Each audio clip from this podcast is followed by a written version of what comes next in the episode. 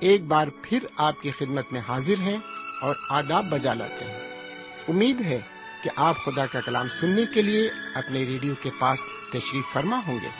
یقین ہے کہ اس پروگرام کے ذریعے آپ کو ضرور روحانی برکتیں حاصل ہو رہی ہوں گی۔ آئیے اب ہم سلاطین کی دوسری کتاب کو کھولیں۔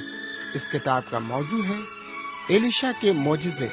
تو لیجیے، آپ کی خدمت میں پیش ہے اس کتاب کا مطالعہ خدا کے خادم کے ذریعے لیکن ایک خوبصورت نغمے کے بعد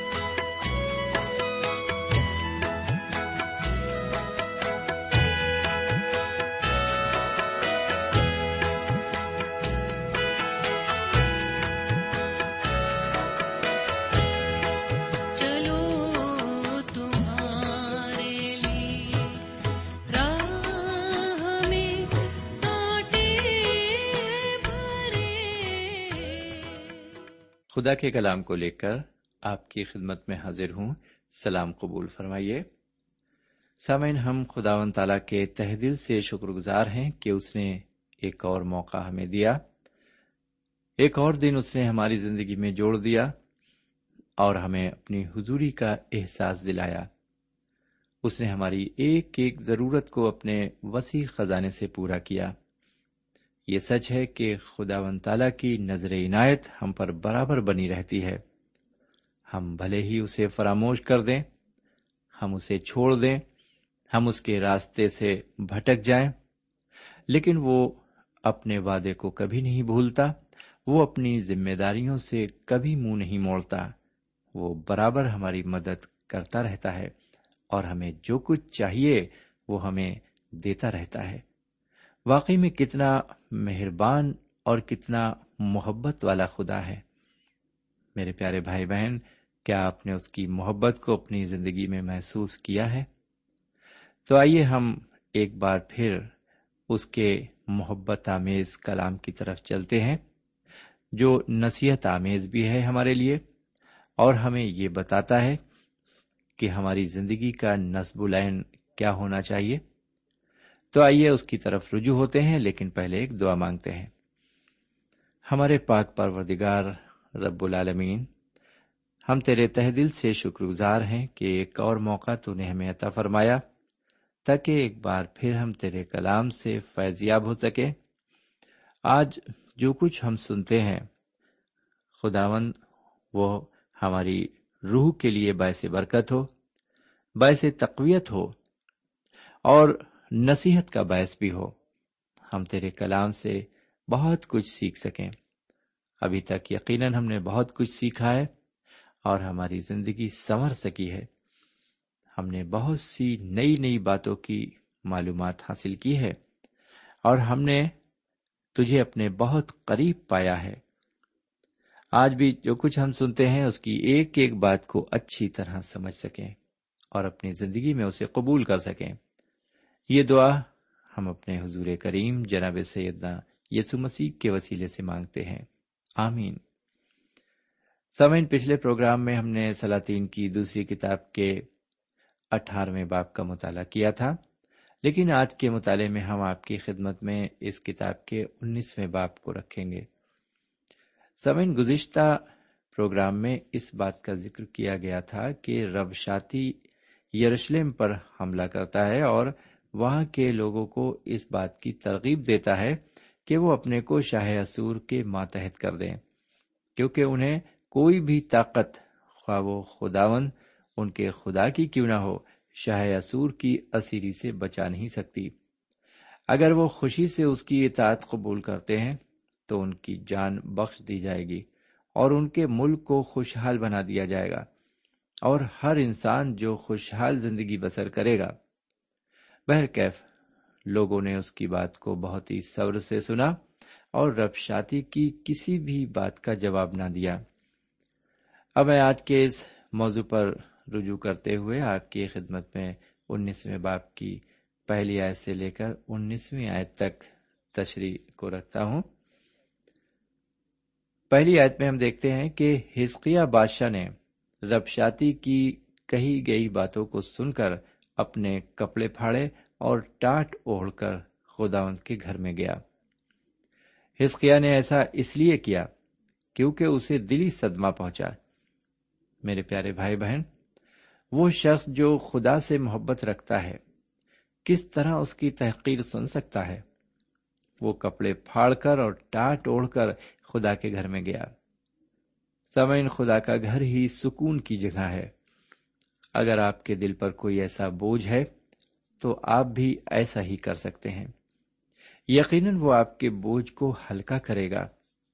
یہی نہیں، اس نے اپنے دیوان اور شبنا منشی اور کہنوں کو ٹاٹ اڑا کر آموز کے بیٹے یشا نبی کے پاس بھیجا۔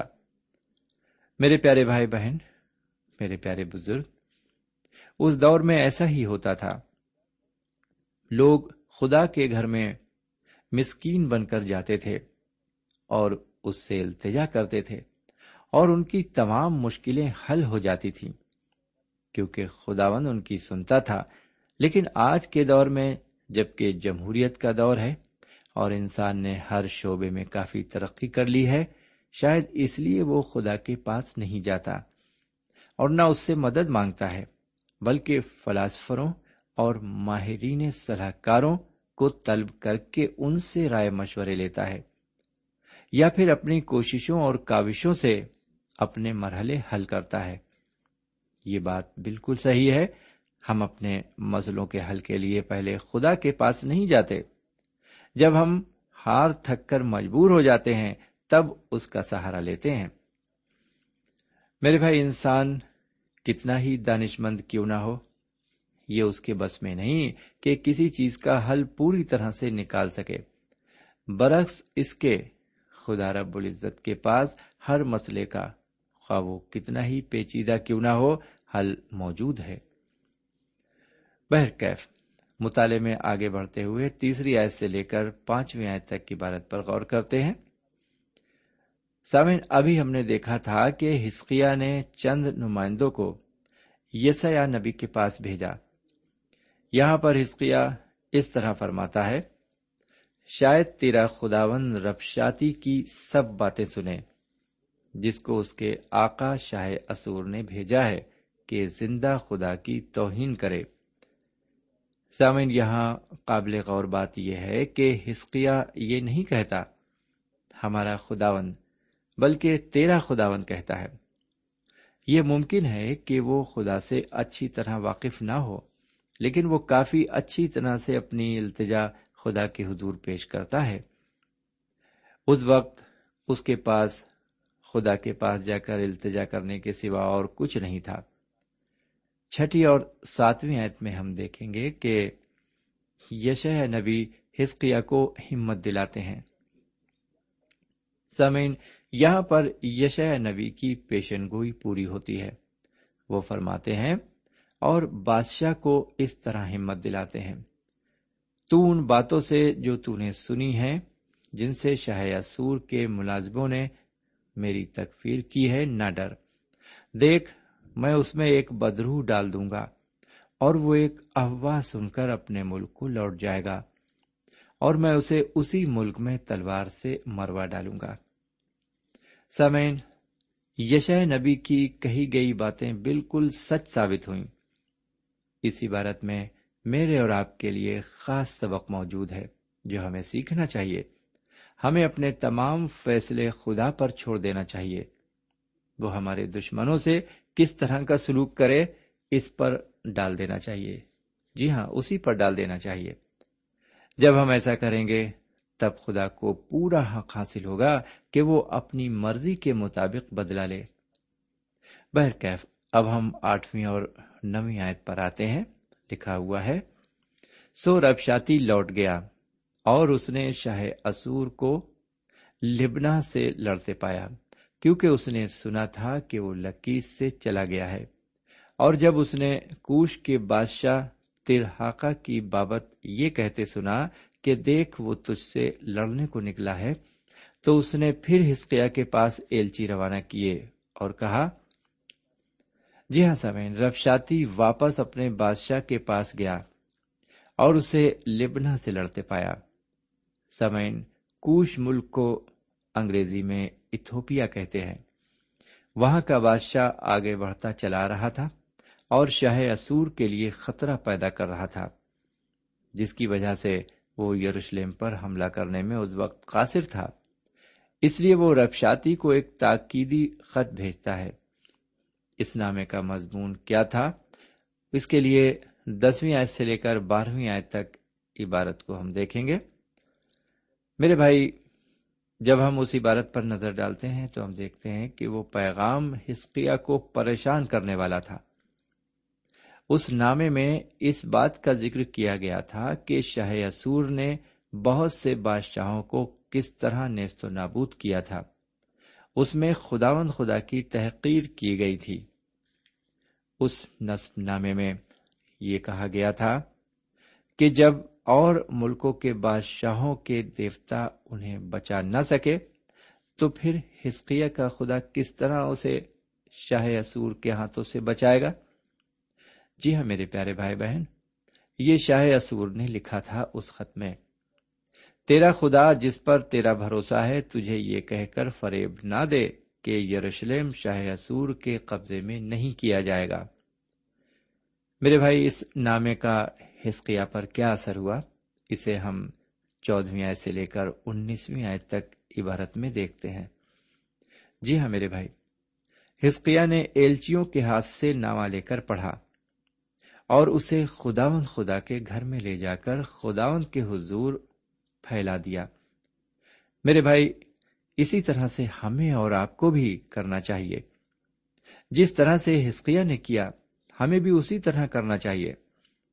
اس نے دوسرا کام یہ کیا کہ اس نے خداون سے دعا کی۔ اس نے یوں کہا خداون میرے خدا، کیا تو میری سن رہا؟ اے میرے خدا، میری التجا کو سن۔ میری منت پر کان لگا۔ میرے پیارے بھائی بہن کیا آپ نے کبھی ایسا محسوس کیا ہے کہ خدا ہماری دعا کو نہیں سنتا؟ ہسکیا نے بھی کچھ ایسا ہی محسوس کیا۔ رب شاتی نے جو کچھ بھی کہا تھا، وہ بالکل سچ تھا۔ شاہ اسور نے ہر اس چیز کو اپنے راستے سے ہٹا دیا جو اس کے راستے میں آئی۔ اس نے ہر ایک قوم کے دیوتاؤں کو نیست و نابود کر دیا۔ سامعین، اب خدا و تعالی حسقیہ کو یسیا نبی کی معرفت جواب دے گا۔ وہ کیا جواب دے گا؟ اسے ہم آگے بیسویں آیت سے لے کر سینتیسویں آیت تک کی بارت میں دیکھیں گے۔ آگے بیسویں آیت میں ہم دیکھتے ہیں کہ خدا و تعالی اپنے نبی یسیا کے ذریعے حسقیہ کو خبر دیتا ہے کہ تیری دعا سن لی گئی ہے۔ اب آگے خدا و تعالی ہسکیا کے حق میں کیا فرماتا ہے؟ یہ اکیسویں اور بائیسویں آیت کے تحت سنیے۔ لکھا ہوا ہے، اس لیے خداون نے اس کے حق میں یوں فرمایا ہے کہ کنواری دختر سیون نے تجھ کو حقیر جانا اور تیرا مذہقہ اڑایا ہے۔ یروشلم کی بیٹی نے تجھ پر سر ہلایا ہے۔ تو نے کس کی توہین و تکفیر کی ہے؟ تو نے کس کے خلاف اپنی آواز بلند کی اور اپنی آنکھیں اوپر اٹھائیں؟ اسرائیل کے قدوس کے خلاف۔ میرے بھائی، یہ عبارت خداون خدا کے ارادے کو ظاہر کرتی ہے۔ وہ شاہ اسور کے بازو کو توڑ ڈالے گا۔ اب ذرا یہ دیکھیں کہ تیئیسویں اور چوبیسویں عید کیا کہتی ہے۔ سمن یہاں پر خداون شاہ اسور کے گھمنڈ کا ذکر کرتا ہے۔ لیکن وہ یہ بھی فرماتا ہے کہ قوموں کے عروج و زوال اسی کے کارنامے ہیں۔ جیسا کہ یشیا نبی کی کتاب کے دسویں باپ کی پانچویں آیت میں لکھا ہے خدا شاہ اسور کو اپنے قہر کا اصا اور قہر کا ہتھیار بتاتا ہے۔ میرے بھائی، خدا شاہ اسور سے سخت ناراض ہے۔ وہ اسے پوری طرح تباہ اور برباد کر ڈالے گا۔ سمن خدا کی رحمت کا سورج ایک حد تک انسان پر چمکتا ہے۔ یعنی خدا انسان کو سنبھلنے کے موقع فراہم کرتا ہے۔ لیکن ایک حد تک لیکن جب ایک انسان برائی کے راستے پر چلنے سے باز نہیں آتا، تو پھر اس کی رحمت کا سورج اس پر چمکنا بند ہو جاتا ہے۔ لیکن جب کسی انسان کے ساتھ ایسا ہوتا ہے، تو یہ گھڑی اس کے لیے بڑی ہلاکت کن گھڑی ہوتی ہے۔ خدا نہ کرے کہ کسی بندے پر سے اس کی رحمت کا سایہ اٹھ جائے۔ سامن ہسکیا کی دعا کے بعد خدا و تعالی اسور کے بادشاہ سخیرب کے خلاف ہو گیا ہے۔ اب اس کی تباہی اور اس کا خاتمہ بہت نزدیک ہے۔ ذرا پچیسویں اور چھبیسویں آیت کو سنیے۔ کیا تو نے نہیں سنا کہ مجھے یہ کیے ہوئے مدت ہوئی اور میں نے اسے قدیم ایام میں ٹھہرا دیا تھا؟ اب میں نے اسی کو پورا کیا ہے کہ تو فصیلدار شہروں کو اجاڑ کر کھنڈر بنا دینے کے لیے برپا ہو۔ اسی سبب سے ان کے باشندے کمزور ہوئے۔ اور وہ گھبرا گئے اور شرمندہ ہوئے۔ وہ میدان کی گھاس اور ہری پود اور چھتوں پر کی گھاس اور اس اناج کی مانند ہو گئے جو بڑھنے سے پیشتر سوکھ جائے۔ میرے بھائی اس عبارت سے یہ معلوم ہوتا ہے کہ خدا نے ان کے دلوں میں ڈر اور خوف پیدا کر دیا تھا، اس لیے وہ باثر مداخلت نہ کر سکے۔ اب ذرا ستائیسویں اور اٹھائیسویں آیت پر ایک نظر ڈالیں۔ میرے بھائی، خداوند خدا اس عبارت میں فرماتا ہے، میں تیری نشست اور آمد رفت اور تیرا مجھ پر جھنجلانا جانتا ہوں۔ تیرا مجھ پر جھنجلانے کے سب سے اور اس لیے کہ تیرا گھمنڈ میرے کانوں تک پہنچا ہے، میں اپنی نکیل تیری ناک میں اور اپنی لگام تیرے منہ میں ڈالوں گا۔ اور تو جس راہ سے آیا ہے، میں تجھے اسی راہ سے واپس لوٹا دوں گا۔ بہرکیف، آگے انتیسویں آئے سے لے کر بتیسویں آئے تک عبارت کو پڑھنے سے پتہ چلتا ہے کہ خداون خدا ہسکیا سے مخاطب ہوتا ہے۔ شاہ اسور کی فوج کے یروشلم میں موجود ہونے کی وجہ سے کسانوں نے اپنی زمین میں بوائی نہیں کی۔ خدا ان سے عہد کرتا ہے کہ ان کے لیے چیزیں جو از خود پیدا ہوتی ہیں افراد سے ہوں گی۔ اور تیسرے سال تم بونا اور کاٹنا اور پاکستان لگانا، کیونکہ سقیرب اور اس کی فوج یروشلم میں موجود نہ ہوگی۔ سامعین، تیسویں آئے سے لے کر بتیسویں آئے تک یسیا نبی بہت زوردار کلام کرتے ہیں، لیکن یہ کلام خدا کی طرف سے ہے۔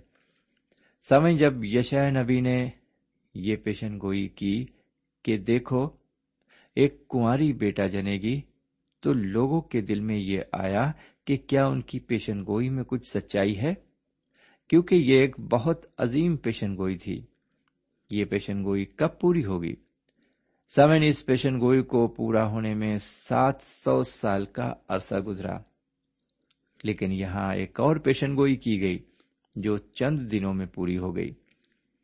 وہ پیشن گوئی تھی خداون فرماتا ہے، شاہ اسور اس شہر میں آنے یا یہاں تیر چلانے نہ پائے گا، کیونکہ میں اپنی خاطر اور اپنے بندے داؤد کی خاطر اس شہر کی حمایت کروں گا، تاکہ اسے بچا لوں۔ جیسا کہ چوتیسویں آیت میں لکھا ہوا ہے، کیونکہ میں اپنی خاطر اور اپنے بندے داؤد کی خاطر اس شہر کی حمایت کروں گا، تاکہ اسے بچا لوں۔ جی ہاں میرے بھائی اس عبارت میں خدا مند خدا ایسا کرنے کی دو وجہ بتاتا ہے۔ پہلی وجہ یہ ہے کہ وہ ایسا اپنے نام کی خاطر کرے گا۔ میرے بھائی، بہت سے کام خدا اپنے نام کو ظاہر کرنے اور اپنی قدرت دکھانے کے لیے کرتا ہے۔ دوسری وجہ یہ ہے کہ خدا حضرت داؤد سے محبت کرتا تھا اور اس نے اس کے لیے بہت سے کام کیے۔ بہر اب میں آپ کی خدمت میں پینتیسویں آیت کو رکھتا ہوں۔ یہاں اس طرح لکھا ہوا ہے، سو اسی رات کو خداون کے فرشتے نے نکل کر اسور کی لشکر گاہ میں ایک لاکھ پچاسی ہزار آدمی مار ڈالے۔ اور صبح کو جب لوگ سویرے اٹھے تو دیکھا کہ وہ سب مرے پڑے ہیں۔ سمے آپ اس عبارت کے اس حصے پر غور کریں۔ اور صبح کو جب لوگ سویرے اٹھے تو دیکھا کہ وہ سب مرے پڑے ہیں۔ سمے مرے ہوں کی تعداد ایک لاکھ پچاسی ہزار تھی۔ جو شہر پناہ کے اندر تھے۔ میرے پیارے بھائی بہن، اب ہم اس باپ کے اختتام پر پہنچ گئے ہیں۔ اب میں آپ کو بتانا چاہوں گا کہ شاہ اسور سخیرب کا قتل ہو جاتا ہے۔ میں آپ کی خدمت میں چھتیسویں اور سینتیسویں آیت کو رکھتا ہوں۔ یہاں اس طرح لکھا ہوا ہے، تب شاہ اسور سخیرب وہاں سے چلا گیا۔ اور لوٹ کر نینوے میں رہنے لگا۔ اور جب وہ اپنے دیوتا نسروک کے مندر میں پوجا کر رہا تھا، تو ادر مملک اور شرازر نے اسے تلوار سے قتل کیا اور ارارات کی سرزمین کو بھاگ گئے۔ اور اس کا بیٹا ازر حدون اس کی جگہ بادشاہ ہوا۔ جی ہاں میرے بھائی، سخیرب کو اس کے بیٹوں نے قتل کر دیا۔ یہ دلچسپ بات ہے کہ اسور کی بابت کی گئی پیشن گوئی ان دنوں پوری ہوئی۔ سمین آپ نے دیکھا کہ خدا ان خدا نے کس طرح ہسکیا کی مدد کی اور شاہ اسور سخیرب کا گھمنڈ چکنا چور ہوا۔ وہ نہ تو یروشلم میں داخل ہو سکا اور نہ ہی وہاں تیر چلا سکا۔ اس کی زندگی کا چراغ بھی بجھ گیا۔ میرے بھائی، خدا کے بندے ہسکیا کو پریشان کرنے کا سلا سخیر بادشاہ کو بہت ہی خطرناک ملا۔ میرے بھائی، جو لوگ خدا کے بندوں اور اس کے خادموں کی عزت نہیں کرتے، بلکہ انہیں الٹا ذلیل کرتے ہیں، انہیں بہت غلط انجام بھگتنا پڑتا ہے۔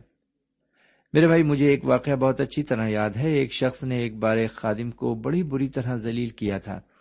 لیکن آج پندرہ سال کے بعد میں دیکھ رہا ہوں کہ اس خادم کو خدا نے کافی عزت بخشی اور اس کے درجے کو کافی بلند کیا، لیکن وہ حضرت آج بالکل پستی کی طرف جا چکے ہیں۔ کل تک سگار اور انگریزی شراب ان کے ہوٹوں سے الگ نہیں ہوتی تھی۔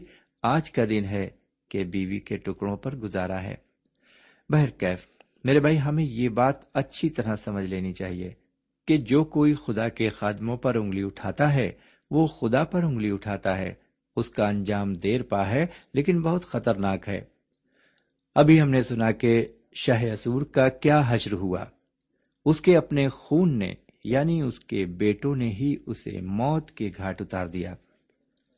سمن، یہاں پر اب سلاطین کی دوسری کتاب کا انیسواں باب ختم ہوتا ہے اور آج کا مطالعہ بھی ختم ہوتا ہے۔ اگلے پروگرام میں ہم آپ کی خدمت میں اس کتاب کے بیسویں باب کو پیش کریں گے۔ کیف، اب ہم یہیں پر آپ سے اجازت چاہیں گے۔ خدا نے چاہا تو اگلے پروگرام میں آپ سے پھر ملاقات ہوگی۔ تب تک کے لیے ہمیں اجازت دیجیے۔ خدا حافظ۔ سامعین، اس مطالعے سے آپ کو روحانی تقویت حاصل ہوئی ہوگی۔ ہمیں یقین ہے، آپ اپنے تاثرات سے ہمیں ضرور نوازیں گے۔ ہم آپ کے خط کے منتظر رہیں گے۔ ہمارا پتہ ہے، پروگرام نور ال post box number one five seven five Sialkot, Pakistan. پتا ایک بار پھر سن لیں۔ پروگرام نور ال پوسٹ باکس نمبر ایک پانچ سات پانچ سیال کوٹ پاکستان۔ اب آپ ہم سے ٹیلی فون اور ای میل سے بھی رابطہ قائم کر سکتے ہیں۔ ہمارا ٹیلی فون نمبر ہے nine two three four four six four zero four five seven eight. نو دو تین چار چار چھ چار صفر چار پانچ سات آٹھ۔ ہمارا ای میل پتا ہے N A M three nine four nine eight hotmail dot com N A M three nine four nine eight hotmail dot com ہمارے پروگرام کا وقت اب یہیں پر اختتام پذیر ہوتا ہے۔ اگلے پروگرام میں خدا کے کلام کے ساتھ پھر ملیں گے۔ تب تک کے لیے اجازت دیں۔ خدا حافظ۔